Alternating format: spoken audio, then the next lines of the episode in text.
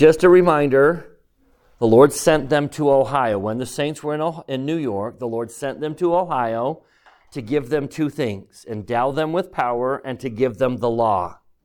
We've talked about that endowment with power. That was a very significant thing, what happened in the Kirtland Temple.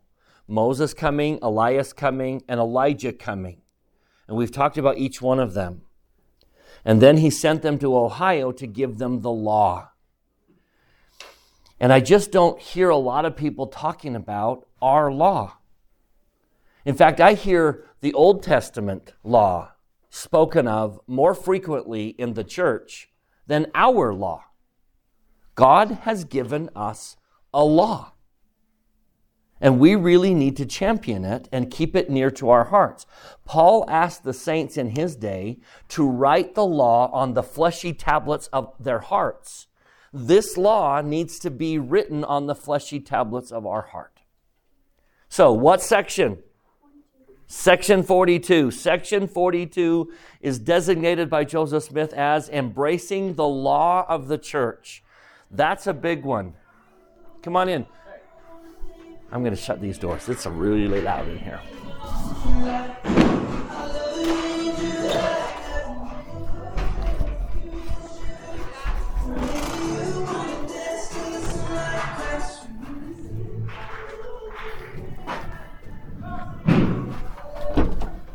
Ah, that's a little better. Section 42 is what Joseph Smith designates as the law of the church. Now, you will find all sorts of wonderful commandments I don't in any way want to suggest that there's only 10, but I love to present 10. It's a good round number from the Old Testament, right? The law of the latter day saints. Can I yell it loud enough? Can I just scream from the rooftops that God has given this church and this people a law? And it should define us. So we did seven last week. Am I remembering correctly? Are we all on the same page? So, just to review, he starts with several Old Testament ones that we kind of carry over. Thou shalt not kill. That we're all in sections 42. Thou shalt not kill. Thou shalt not steal. Thou shalt not lie. And then normally what would come next on that list, thou shalt not commit adultery was the Old Testament version, but the new the the book the Doctrine and Covenants version is so much better instead of don't commit adultery. Our law is thou shalt love thy spouse with all thy heart. That's verse 22. Thou shalt love thy spouse. Now, clearly, that's a much higher law than don't commit adultery, is it? Thou shalt love thy spouse with all thy heart and shall cleave unto them. That means before you're married, you cleave unto no one until you can cleave unto your spouse. And then you cleave unto them and no one else. That's our law. We should be known for loving our spouse above all else. Then I love this one Thou shalt not speak evil of thy neighbor nor do him any harm. How's the church doing on that one? Thou shalt not speak evil of thy neighbor, nor do him any harm. That led us to the bulk of our discussion last time, and I'm actually going to break the verse into two. We ought to go there. Is everyone in section 42? I just don't want anyone to be questioning where we're reading. I want you to see it right here in the text. So just if you're take, keeping track, 18, thou shalt not kill. 20, thou shalt not steal. 21, thou shalt not lie. 22, thou shalt love thy wife or thy husband, depending on how it, who you are, and shall cleave unto her and none else. Verse 27, thou shalt not speak evil of thy neighbor, nor do him any harm. And now verse 30. I'm going to break this into two because as I read the Doctrine and Covenants, these two ideas are what's going to be emphasized. Thou wilt remember the poor. We spent a lot of time last week talking about that. I remind you of Zacchaeus, who climbed a tree so he could see Jesus, because what weren't they doing? Why would he need to climb a tree? They should have let him in. They should have let him into the circle, but they were keeping him outside the circle, like we often do. And so Jesus did what two things? Remember the two words? Please always remember those two verbs. Jesus looked and saw. Jesus looked and saw. Are you looking for the people that God is noticing? Do you see them? I love that Jesus told Zacchaeus, I must eat at thy house. Why must? Because no one else did. They should have. So I will. It is my testimony that if Jesus were to come on Sabbath day, I think he would very much like to come into your ward and speak and say something, wouldn't he? But I think he would say, What? I can't come to the church because I I must go there. And what is he really saying? I must because none of you did. Ouch. Thou wilt remember the poor.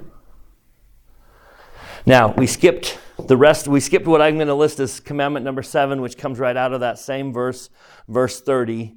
It's, that's where we'll start tonight. I just want to, mem- we went to verse 40. What a great connection to that one. First, he says, Thou wilt remember the poor. And then in verse 40, he says very plainly, what does he say? Modern day commandment to the Latter day Saints Thou shalt not be proud in thy heart. How we doing? 40. How we doing? How are you doing? Thou shalt not be proud. So we talked about Book of Mormon definition of pride and how do we what are some of the antidotes? That's if you want to get better, if you want to overcome your pride, um, let me give you a great book. It's called the Book of Mormon. It's all you'll need. That is the greatest course on understanding and overcoming pride you'll ever read. Okay, so now we're going to do three tonight. I, I, I left three boards because I want to see if I can give myself lots of room. Let's go back to verse 30.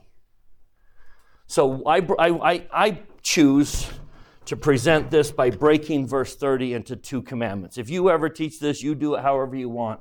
But I want to present the seventh commandment separate from the sixth.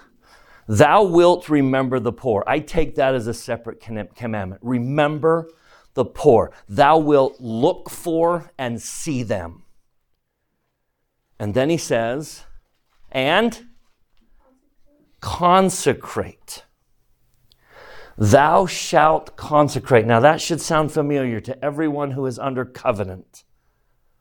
Everyone who has gone to sacred places has, has given a promise to consecrate.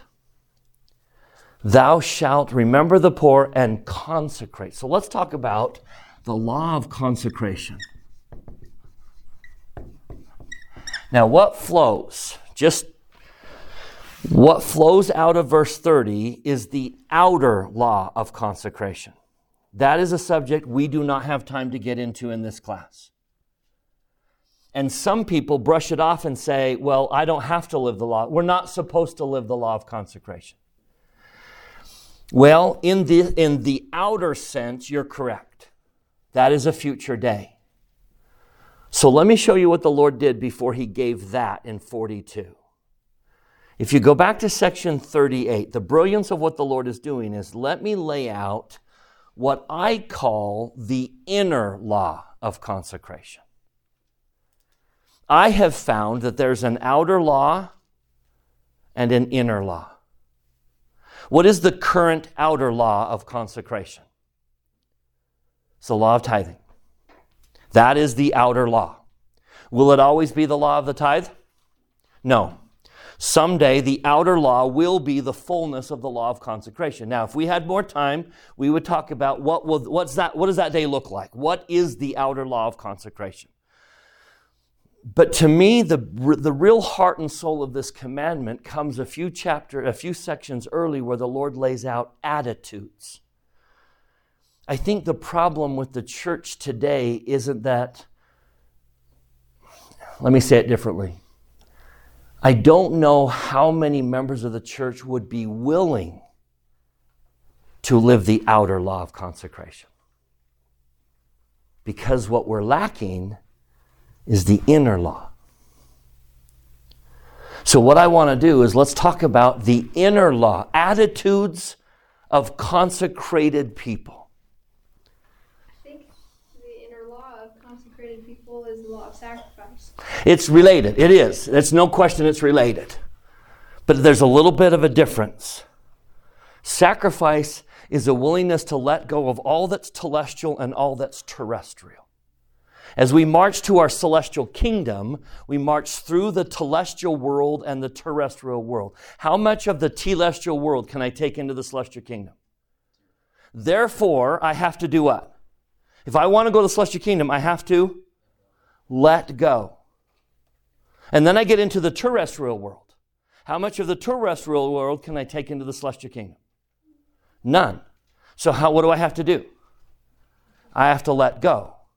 Now, that's looking at it from the side of the law of sacrifice. But becoming a celestial person is a different perspective. Let me present it this way Name one possession that God has that He isn't freely willing to give to every single one of us. Can you?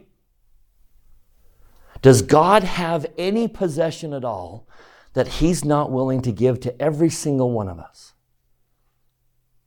It's then hypocritical to live my life thinking that I shouldn't give to God everything that I have. Let me give you an example. What is the most godly thing a human being can do? Procreate. To whom does our Heavenly Father give that ability? To every single one of us. There is the celestial. The law of sacrifice is about letting go of lesser things.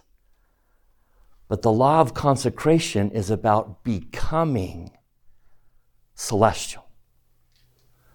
There are attitudes I must have if I'm going to be a celestial person. They are the attitudes that God has.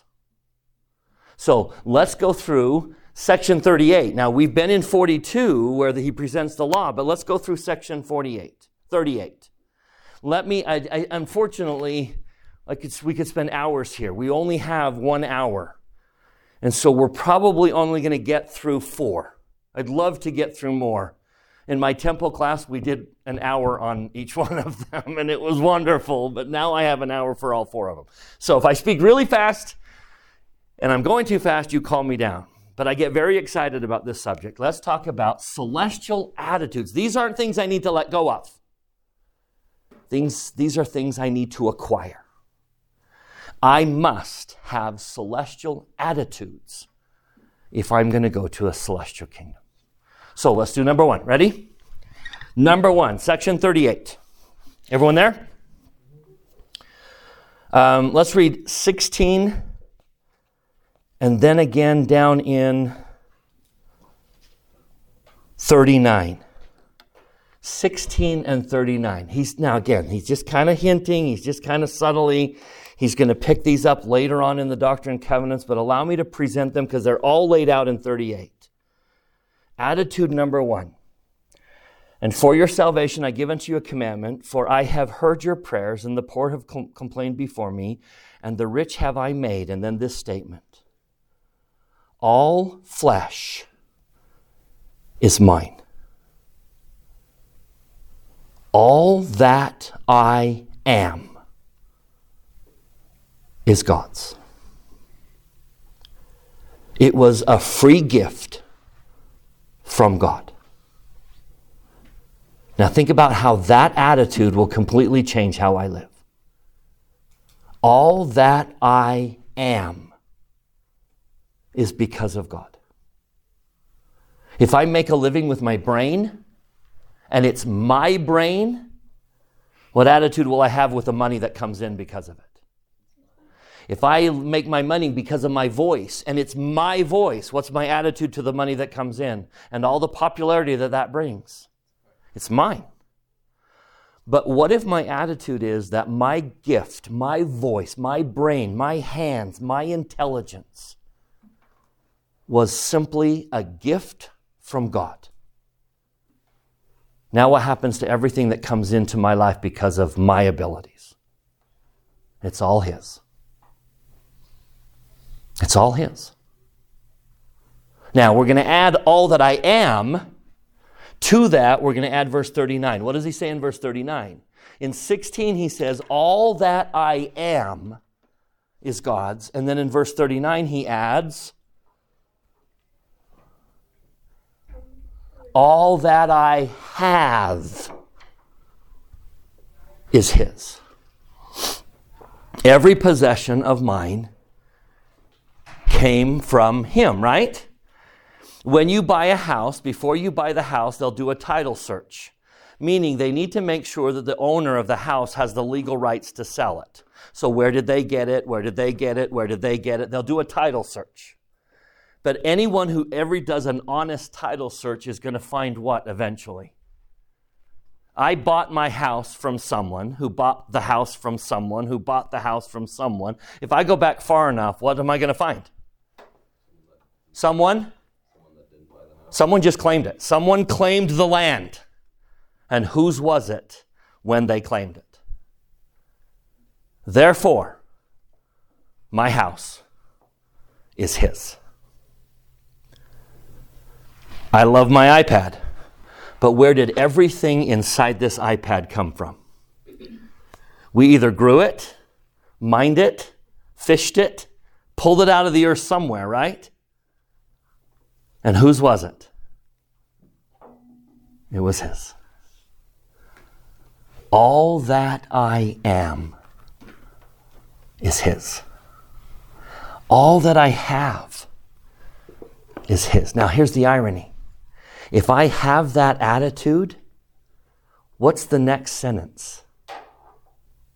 If my attitude is that all that I am and all that I have is His, then someday, who wants to say it?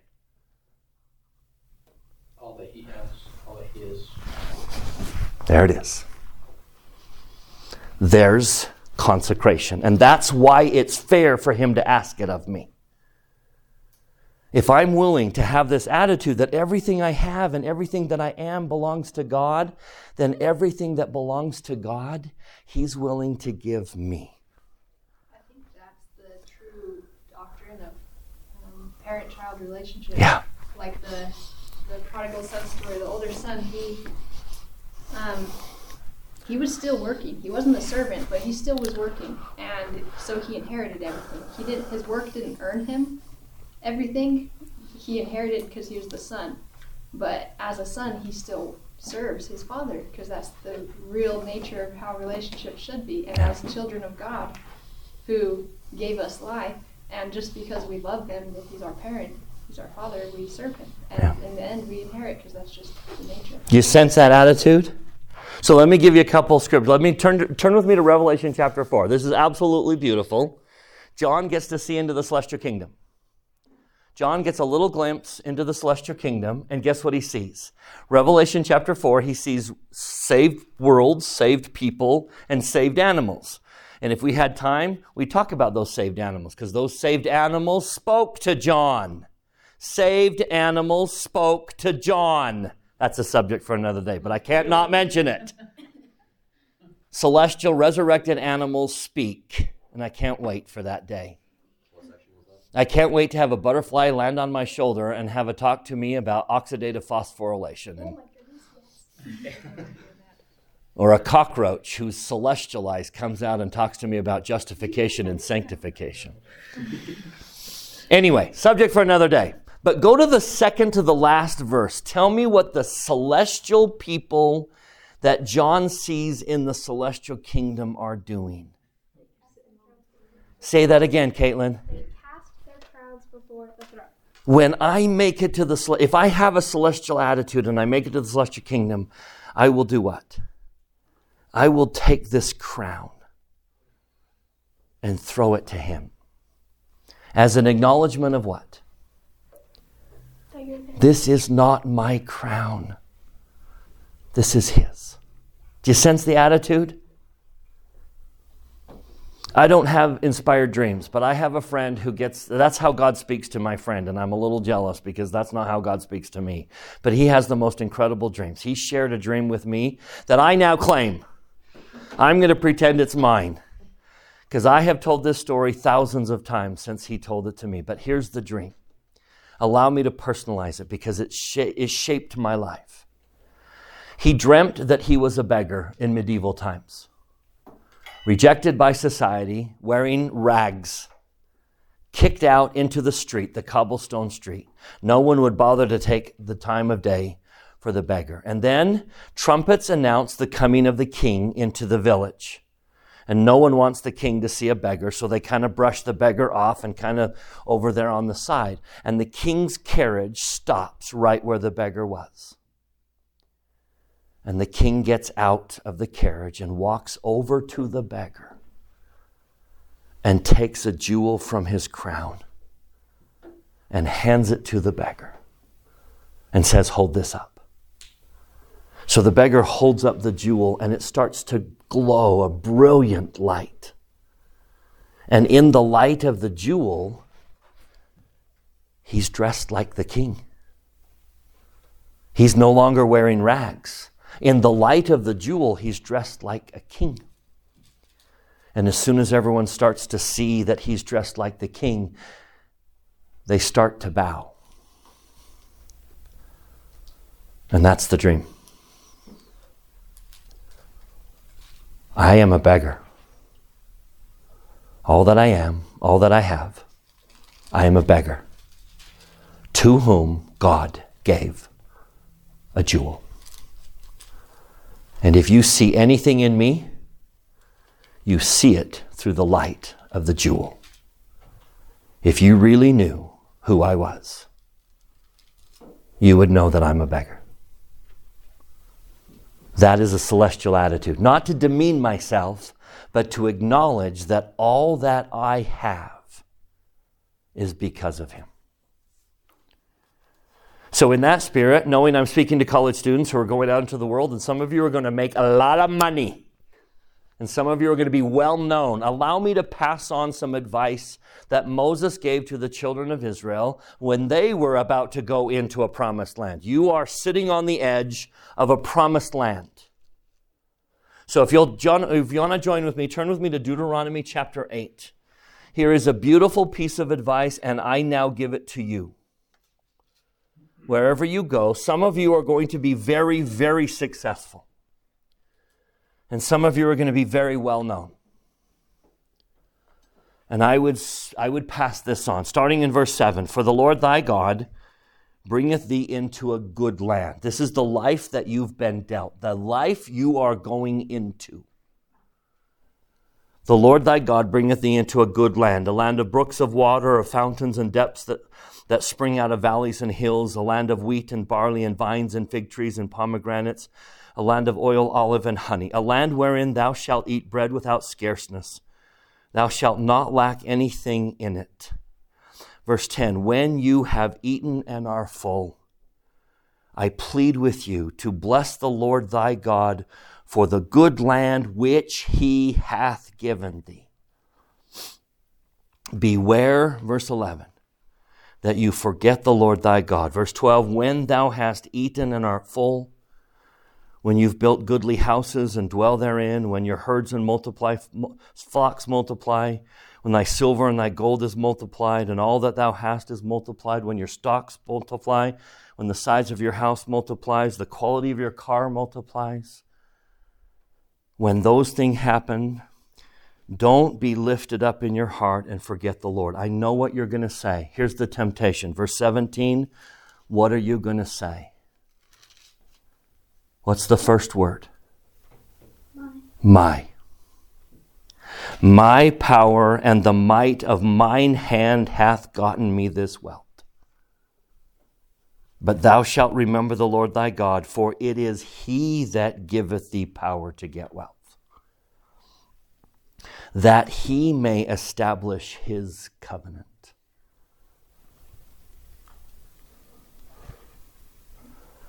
That's law number one, or inner law of consecration number one.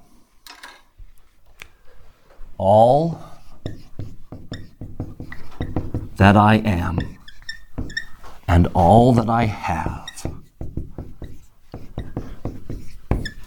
is His. Now, if we push that a little bit, what's the only thing that's yours? And that's the only thing that He can't take away. What happens if God takes away agency? He ceases to be God. What did that cost God in premortal life to grant men agency? Isn't that interesting? The only thing he can't take away is the only possession that's truly mine. It's the only gift he really wants from me. Everything else is his anyway. It's like if my, my children sometimes say, Dad, can I have $10 to buy you a gift? Sure. And I smile and I chuckle, but who's buying the gift? And then I'll get a son who, my birthday was on Sunday, who had no money and wrote me a letter that said, Dad, all that you are, I want to be. Now, what was the greatest gift I received? And I learned what I was trying to give my Heavenly Father in that. Okay, thoughts on number one? Kate, Caitlin. Uh, makes me think about one scripture. I think it's in Doctrine and Covenants. It says like they will see their good works and glorify the Father in heaven. Yep. Like everything that we do should like reflect our heavenly Father and Jesus Christ. Like everything we are and what we represent. Like it's easy to do that when you're missionary because like that name tag represents Jesus. But even when you take it off, you should still be outwardly representing Jesus Yep. because He gives you. That's right. Beautifully stated. Let me show you, before we leave this, let me show you, was Jesus true to that concept? Let me show you one of my absolute favorites. Turn to section 19 of the Doctrine and Covenants, the only place in Scripture where Jesus talks about what he accomplished in Gethsemane. He's talking about himself. He's drawing attention to himself. Now, the point is, if you don't repent, you're going to have to suffer as I did. So let me tell you what that is about. But it's the only place where Jesus talks about his own suffering, his own accomplishment. And look at the end of verse 18. He doesn't even finish the sentence. He starts to talk about himself. And before he even finishes the sentence, tell me what he does. Nevertheless, Glory be to the Father. Do you see the attitude? Even Jesus said what? All that I am and all that I have is His. And if I have that attitude, then all that He has and all that He is will be mine. Beautiful relationship, right? Okay, let's do the second one. Back to section 38, the preparatory section to the law. Doctrine and Covenant, section 38. I'll let you read it, and then we'll see if we can just. Now, you're going to see. You're going to see why I went to number eight last week. I wanted to at least introduce the subject so that we could spend a little bit more time tonight. So, thou shalt not be proud in thy heart, because what's the attitude of consecration? Back in section 38, I need someone to read 24 through 27 but I'm going to stop you. Please, Sister Whitehead. And let every man esteem his brother as himself, and practice virtue and holiness before me. And again I say unto you, let every man esteem his brother as himself. I need to pause. Have you ever seen that? Have you ever seen Heavenly Father say, Hey, I need to say something? Oh, let me say it again. That's not frequent in Scripture. It's not very often where the Lord says, Hey, let me tell you a truth. Let me say it again. That's his way of saying what? This is very important to him. And the attitude is, You're not better. than anyone. Keep going.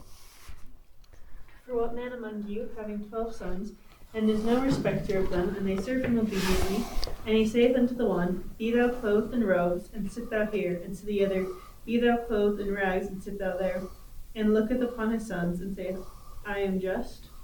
Behold, this I have given unto you as a parable, and it is even as I am. I say unto you, Be one, and if ye are not one, ye are not mine. In other words, how much does God value each and every person on this planet? How much do we value each other on this planet? Now, let me point out what I value and how I treat it go hand in hand. If I had a dollar bill, what makes that dollar bill worth a dollar? The paper it's printed on is not worth a dollar. What makes it worth a dollar? I make it worth a dollar. I accept its value. And so I treat that piece of paper better than I treat other pieces of paper, right? That piece of paper has more value, therefore I treat it differently. Now, what if that piece of paper had two zeros after that dot one? Do I treat that piece of paper the same as the other one? Why not? They're both pieces of paper. I value the other one more. And where the value increases, the way I treat it increases. What if that piece of paper had six zeros after the one? How would you treat that piece of paper? Would any of you wad it up and put it in your pocket? As the value you place on something increases, so does the way you treat it. The attitude here is that God values even the least of us as infinitely value. Do I? In order to treat people horribly, I have to devalue them. Sometimes I even have to dehumanize them. For years, this country enslaved people. And the only way you can do that is if you dehumanize them. Because then you're justified in treating them because they have less value. Now, the challenge we have today is we have to see the value God places in each one of us. Let me see if I can illustrate it this way. Now, I admit, fully admit, this is a horrible way. Do not get caught up in my numbers. My numbers are not the point here. I'm just trying to make a point. So allow me to just use numbers to illustrate. These numbers are infinite in reality. But allow me to just use some finite numbers to make a point. If this is God, and this is me, and this is God's love for me. Now, for the sake of discussion, I'm going to assign that the number, the value 100. That number represents God's love for me. Now, over here is someone I love. So, this is a pretty high number. And when this is a high number, it does not surprise me in any way to realize what's this number. This number is 100. And that doesn't come as a shock because I'm trying to improve that number to 100. But here's the challenge. Over here,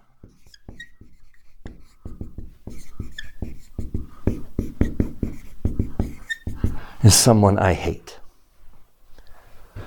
Someone who conned me, someone who ripped me off, someone who abused me, someone who hurt me. We all have one. Now, this number is pretty low. Think of the person for whom that number is the lowest. Now, here's the harsh reality What is this number? What is it? 100. This number is 100. This number certainly isn't.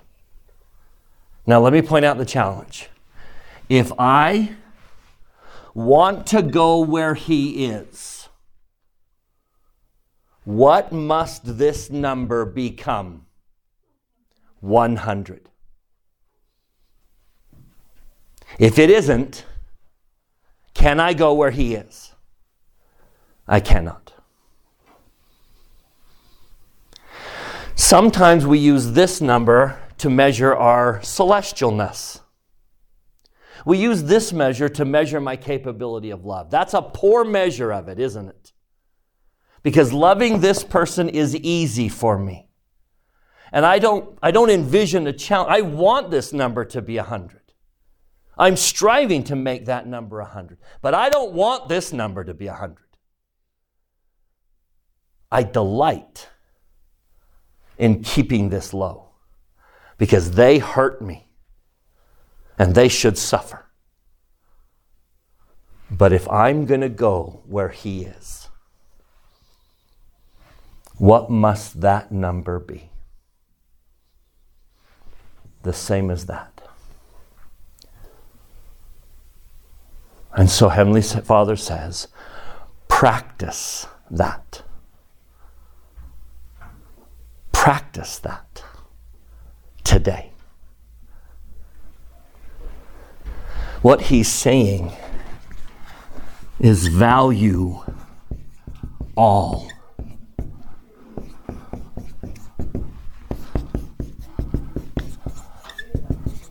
Like he does. You must see the value in all. I admit I have a lot to work on. I freely admit I have a lot to work on. But I know what I need to work on, and that's the temple covenant. That's the consecrated attitude. All that I am is His, and the value of all the people around me is infinite. And I must learn to see that value the way He sees it, or else I cannot go where He is. How do you improve your number to the person you hate? How do you improve your number? Anyone want to answer that? Um, isn't there a scripture in Hebrews that talks about like Christ is the veil? Uh huh. Yes. I think that that's that's how we improve ourselves because we have to look at them through Christ. In other words, I have to do what I can to see this. The more I see this, the more this number will increase. Let me give you an example. Mosiah chapter 9, verse 1. Turn there. Mosiah chapter 9, verse 1. Zeniff was sent as a spy. Spies are supposed to hate and want to hurt, right? I want to destroy you. Where are you weak? How can I destroy you? What changed for Zeniff? When he saw that which was good among them, he didn't want to hurt them. How could you see what is good among them? Who sees what's good among them?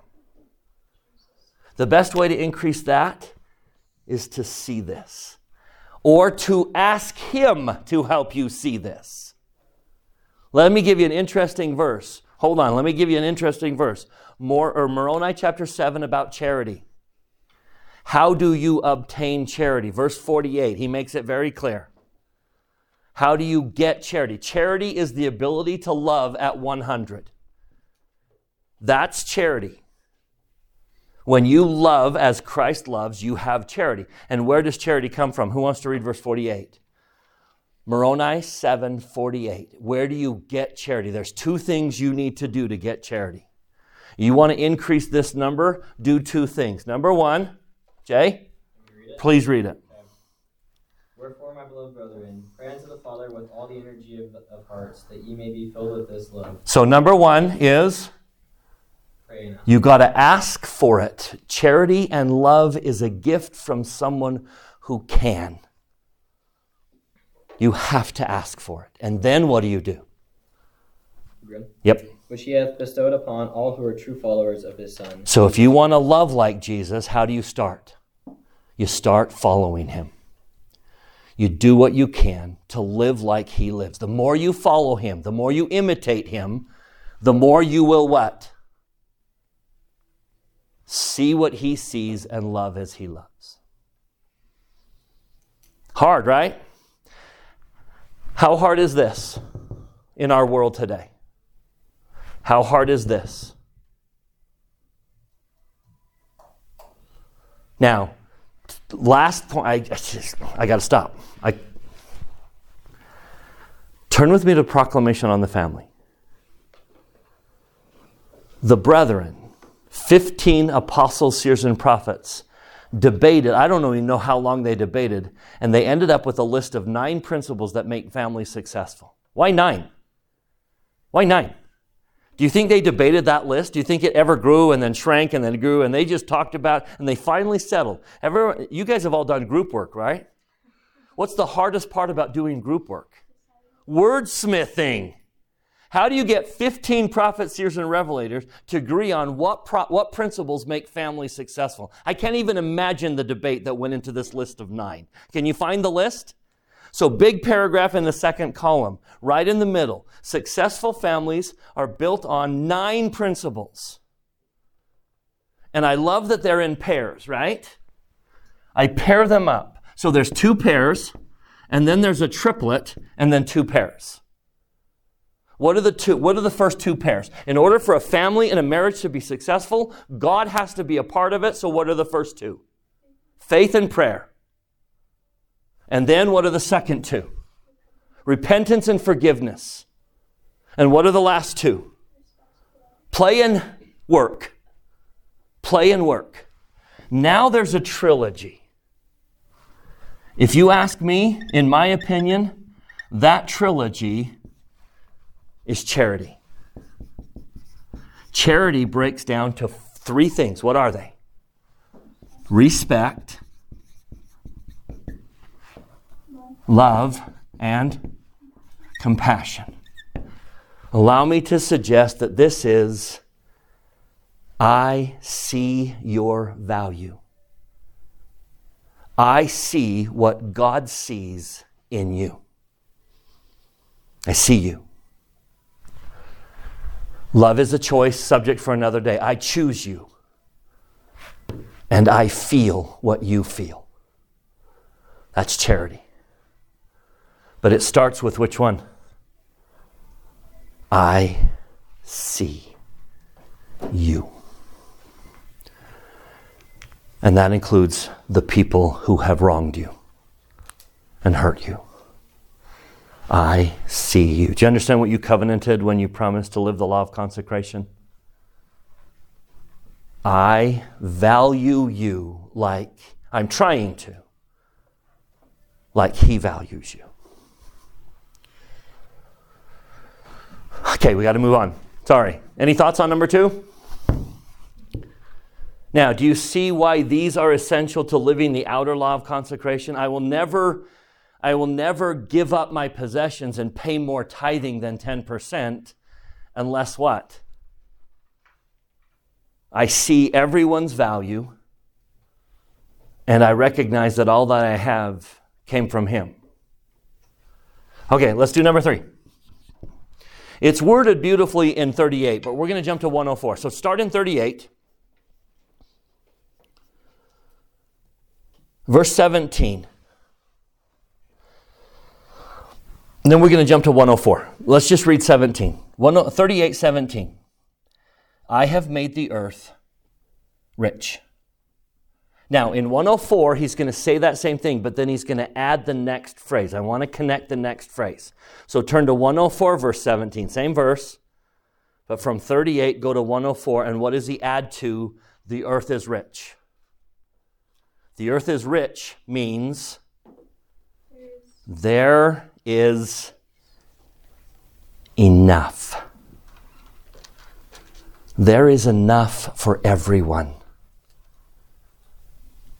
If I don't have that attitude, what do I have a tendency to do? If I don't think there's enough, then I hoard.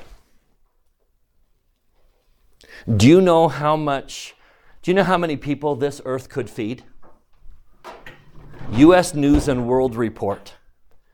I won't, we won't read it. You'll, if you want the data, I can send it to you. But U.S. News and World Report years ago ran an article on how many people this earth could feed. Any guesses? There's seven, mil, 7 billion people on this planet.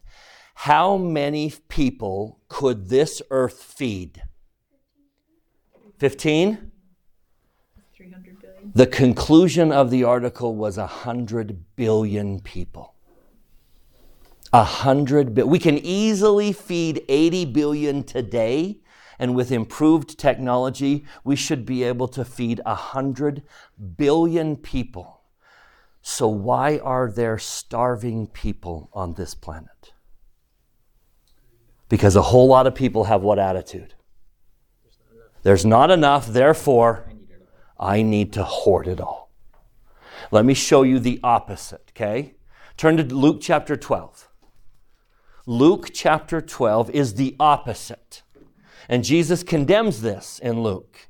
He's rebuking this. So, Luke chapter 12, coming up and come follow me.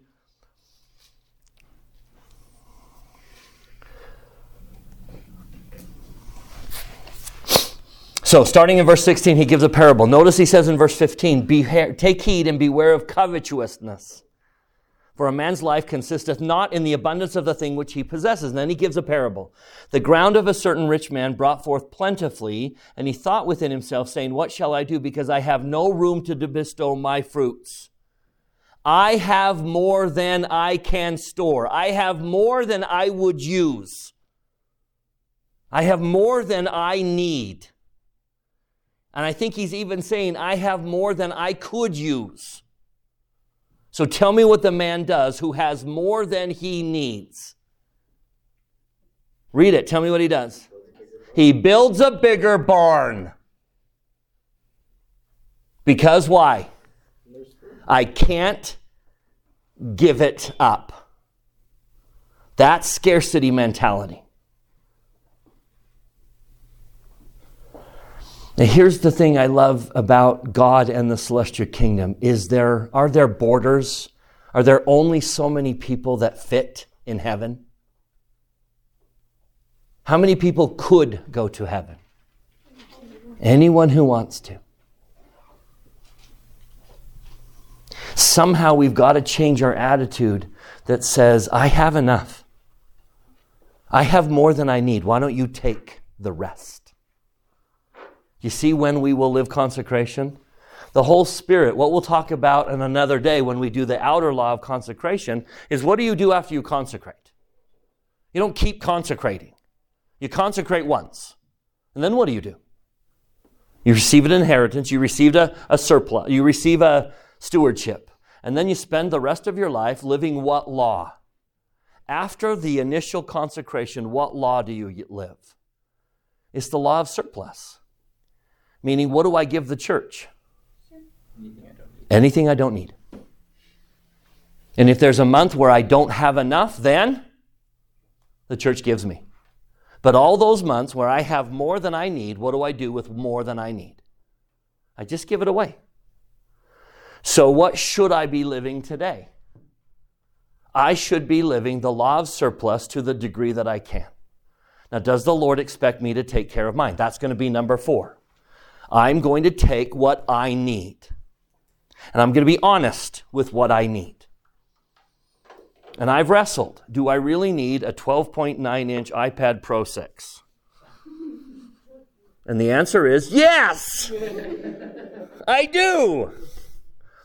And I've searched my soul a lot, and I thought, you know what? I believe I put that to good use. And I use it for what it is intended to, to use. And so I really don't have a concern to say to myself, these are what I need. I'm being honest with God, and that's a hard conversation to have.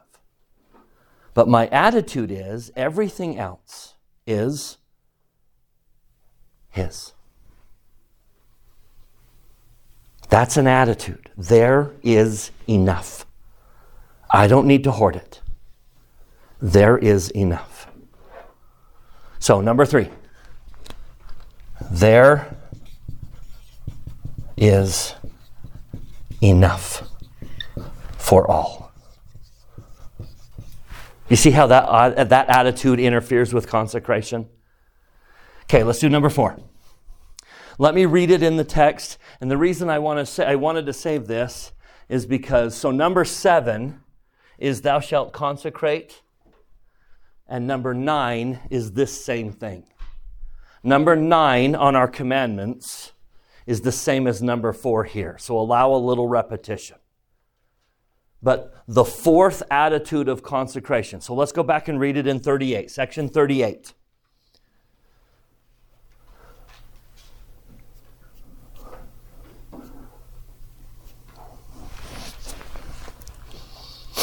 I'm going to read it in verse 40, 41, and 42.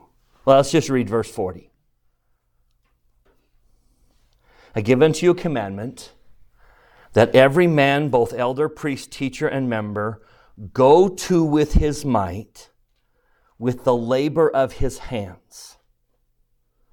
Now, watch how that changes in section 40. Watch what that morphs into go work. Now, we often associate the word we're about, we're about to talk about to not being lazy. So don't be lazy. Work hard, work hard. But may I suggest there's more to it than that? As I've read the Doctrine and Covenants and tried to understand what the Lord meant by what He's about to say, I believe it's a whole lot more than don't be lazy. So, what does in section 38, go work hard, turn into in section 42, which is the law of the church. So now we get to commandment number 9, verse 42. Section 42, verse 42. Don't be idle is the phrase.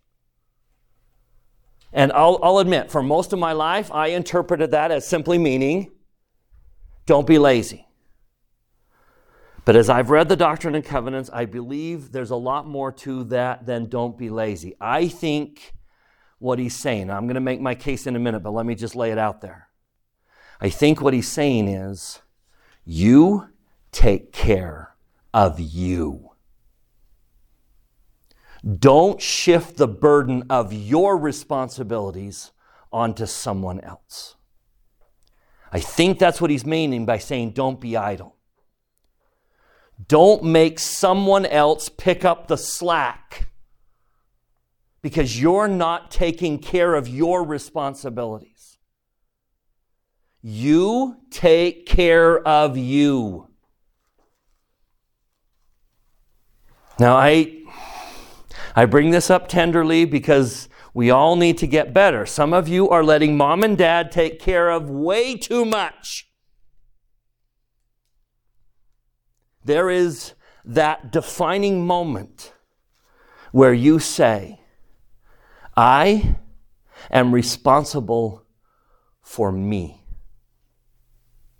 I will take care of me. It is idleness to shift the responsibility to someone else when I can do it for myself. That's very different than don't be lazy.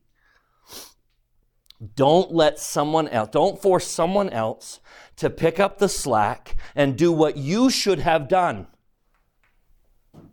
Now, everyone, ever since President Kimball, everyone who ever talks about this subject always quotes this. I just think this is the definitive statement.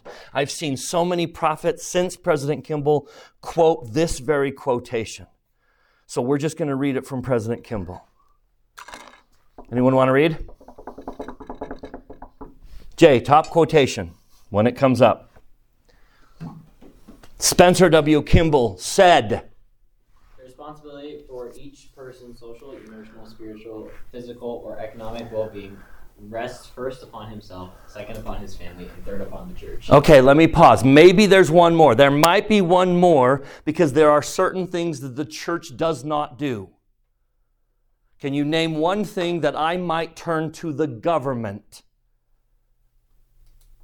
A legitimate thing. If you can't pay your tuition, and education is valuable, it will change your future. And if you can't pay your tuition, where do you go first? You go to your family. And if your family can't pay your tuition, in our day in the United States, the church does not get involved in tuition. So maybe there's a fourth one, right? Maybe there's a legitimate reason to do, go to the government. But allow me to say, it is a violation of the law of consecration to let the government do something that you can do yourself.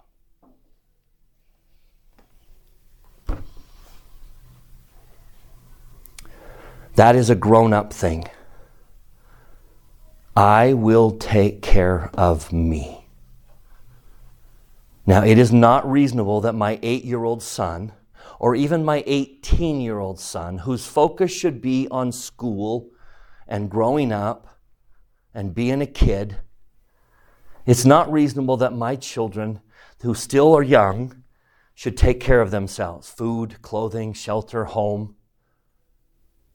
So, to whom do they shift that burden? My eight year old shifts that burden to his parents, and I gladly take it. I gladly accept the responsibility for my children. But there comes a moment, there's that harsh tr- moment where my children need to do what? Thank you, Dad. But I will take care of me. It's an awkward moment. I've had five kids marry. And every time they marry, there's kind of this awkward moment. I have a wonderful son who was still on my, thanks to Obamacare, my kids are on my insurance until they're 26. And some of them, they get married. My son got married, but he was under my insurance. So he went in and got a root canal. And he got the bill for it for $250. Now tell me what his thinking was. Can you see it? He's still in college, newly married, taking care of himself. Dad, I'm under your insurance still. So what was he kind of saying? Hey, you should take care of this bill. It's a lot of money. And I said to him, It is a lot of money. Good luck with that, son. There's an important lesson for my son to learn. As a matter of consecration, one of the defining attitudes of consecration is I will take care of my needs. And if I can't, if I legitimately can't, I'll turn to my family. And if my family can't, I'll turn to the church. But I'm not going to put anything on my family that I can do for myself. And some of you need to repent. Some of you are letting your mom do a lot more than she should. And sh- don't let that rob you of an opportunity to practice consecration. Clean up your own mess. Do your own laundry. It's a grown up moment to say, Mom, I can start the washer. I can wash my own clothes. Thank you. Now, if you can't, or if you're not around and mom goes in and takes your clothes and washes them, okay, that's fine. But I'm going to do what I can. Jay, finish this quotation. If he is a faithful member thereof, no true Latter day Saints, while physically or emotionally able, will voluntarily shift the burden of his own of his own or his family's well being to someone else, so long as he can, under the inspiration of the Lord and with his own labors, he will supply himself and his family with the spiritual and temporal necessities of life. That's consecration. That's inner law number four. I will take care of me. And if I can't, I'll turn to my family. And if my family can't, I'll turn to the church. And maybe turn to the government. But I am not going to turn to anyone. No true Latter day Saint, while he is physical, physically or emotionally able, will voluntarily shift the burden of his own or his family's well being to someone else. That's idleness. And the Lord says, both here, number nine, in our list of 10, and here, number four, the repetition should be significant. Thou shalt not be idle. But the attitude is, I will take care of me. Tell me what come follow me is supposed to be teaching the church. Stop doing what? What's the church saying? Stop putting your spiritual growth on the church. Own it and do it at home. Do it on your own. It is not the church's responsibility for you to grow spiritually. You own that. I accept the responsibility for me. Okay, comments for number four? Thoughts? Any one of these four? All that I am is His. That's an attitude of consecration. All that I am, all that I have is His. I am no better than anyone else. I see everyone's value. And I'm going to treat them that way. There is enough for all. And the last one is I'll write it. I will take care of mine. Any thoughts? Hard to do? Not easy? Yeah. I get it. But does anyone take care of God's possessions? Does he is he dependent in any way? Does he need a loan? Does he need anyone else to take care of his? Therefore, to be what he is, to go where he is, what attitude must I have? I will do all that I can to take care of my responsibilities. So, pay your dentist bill. How many of you don't go to the dentist until your mom pushes you to? Stop that. Stop being dependent on your mommy. Love her to death, but say to her, I will take care of all that I can take care of. I can call the dentist mom, and I can get myself to the dentist. Does that help? It's a hard, consecration is not an easy task. Remember, which law is this in the, which covenant is this in the temple? This is the last one. This is the culminating covenant. Because this is where we promise to be like God. How does God live? Tell me how Heavenly Father lives. If you want to be what He is and go where He is, you need to practice living as he lives. So live the law of consecration. So that's number seven consecrate. Number eight, thou shalt not be proud in thy heart. Number nine, thou shalt not be idle. Let's just do one more. I we should probably be nine. I I can't be incomplete. I got to complete the list. So if we li- if we've listed all the others, we need to list number eight, number nine.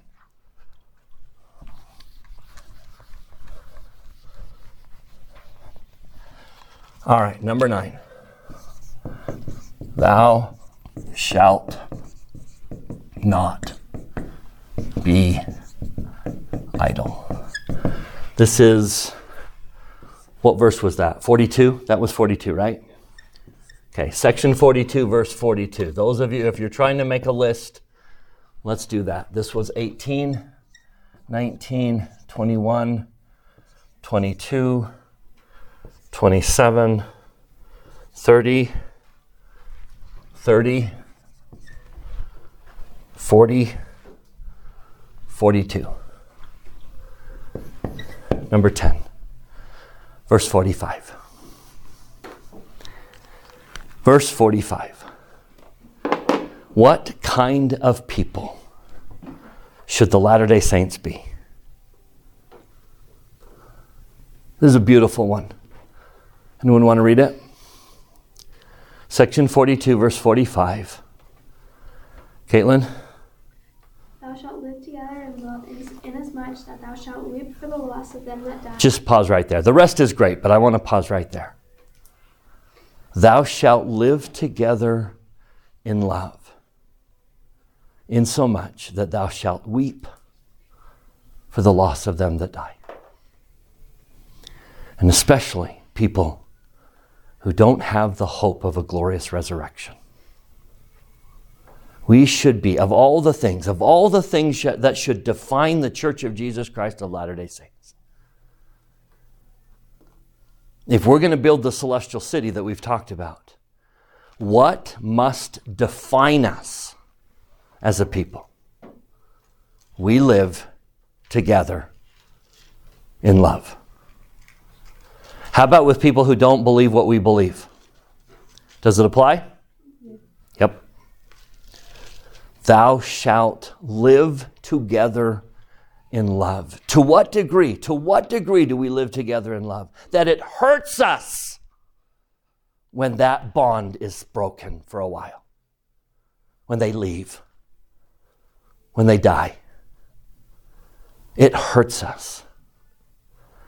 I hope Caitlin weeps like a baby the day she walks into the MTC. And I hope her family goes home and weeps like a baby. And then stop weeping and get to work. Got it. But what does that weeping mean? Why do we weep? Because she's gone and I miss her and I love her. And that weeping should characterize us. We live together in love. Now, are you seeing any patterns come up in these? Are you seeing any connections between them? Tell me what's the connection? What's the common element in all of this? Treating people the way they should be treated because of the reasons they should be treated that way. If ever the Latter day Saints should be something, we should treat Heavenly Father's children the way He treats them because of the reason he treats them that way.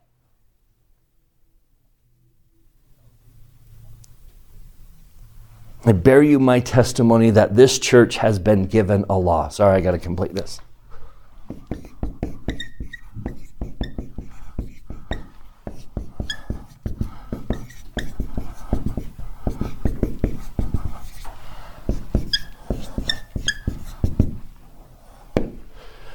someday I'm just going to do this.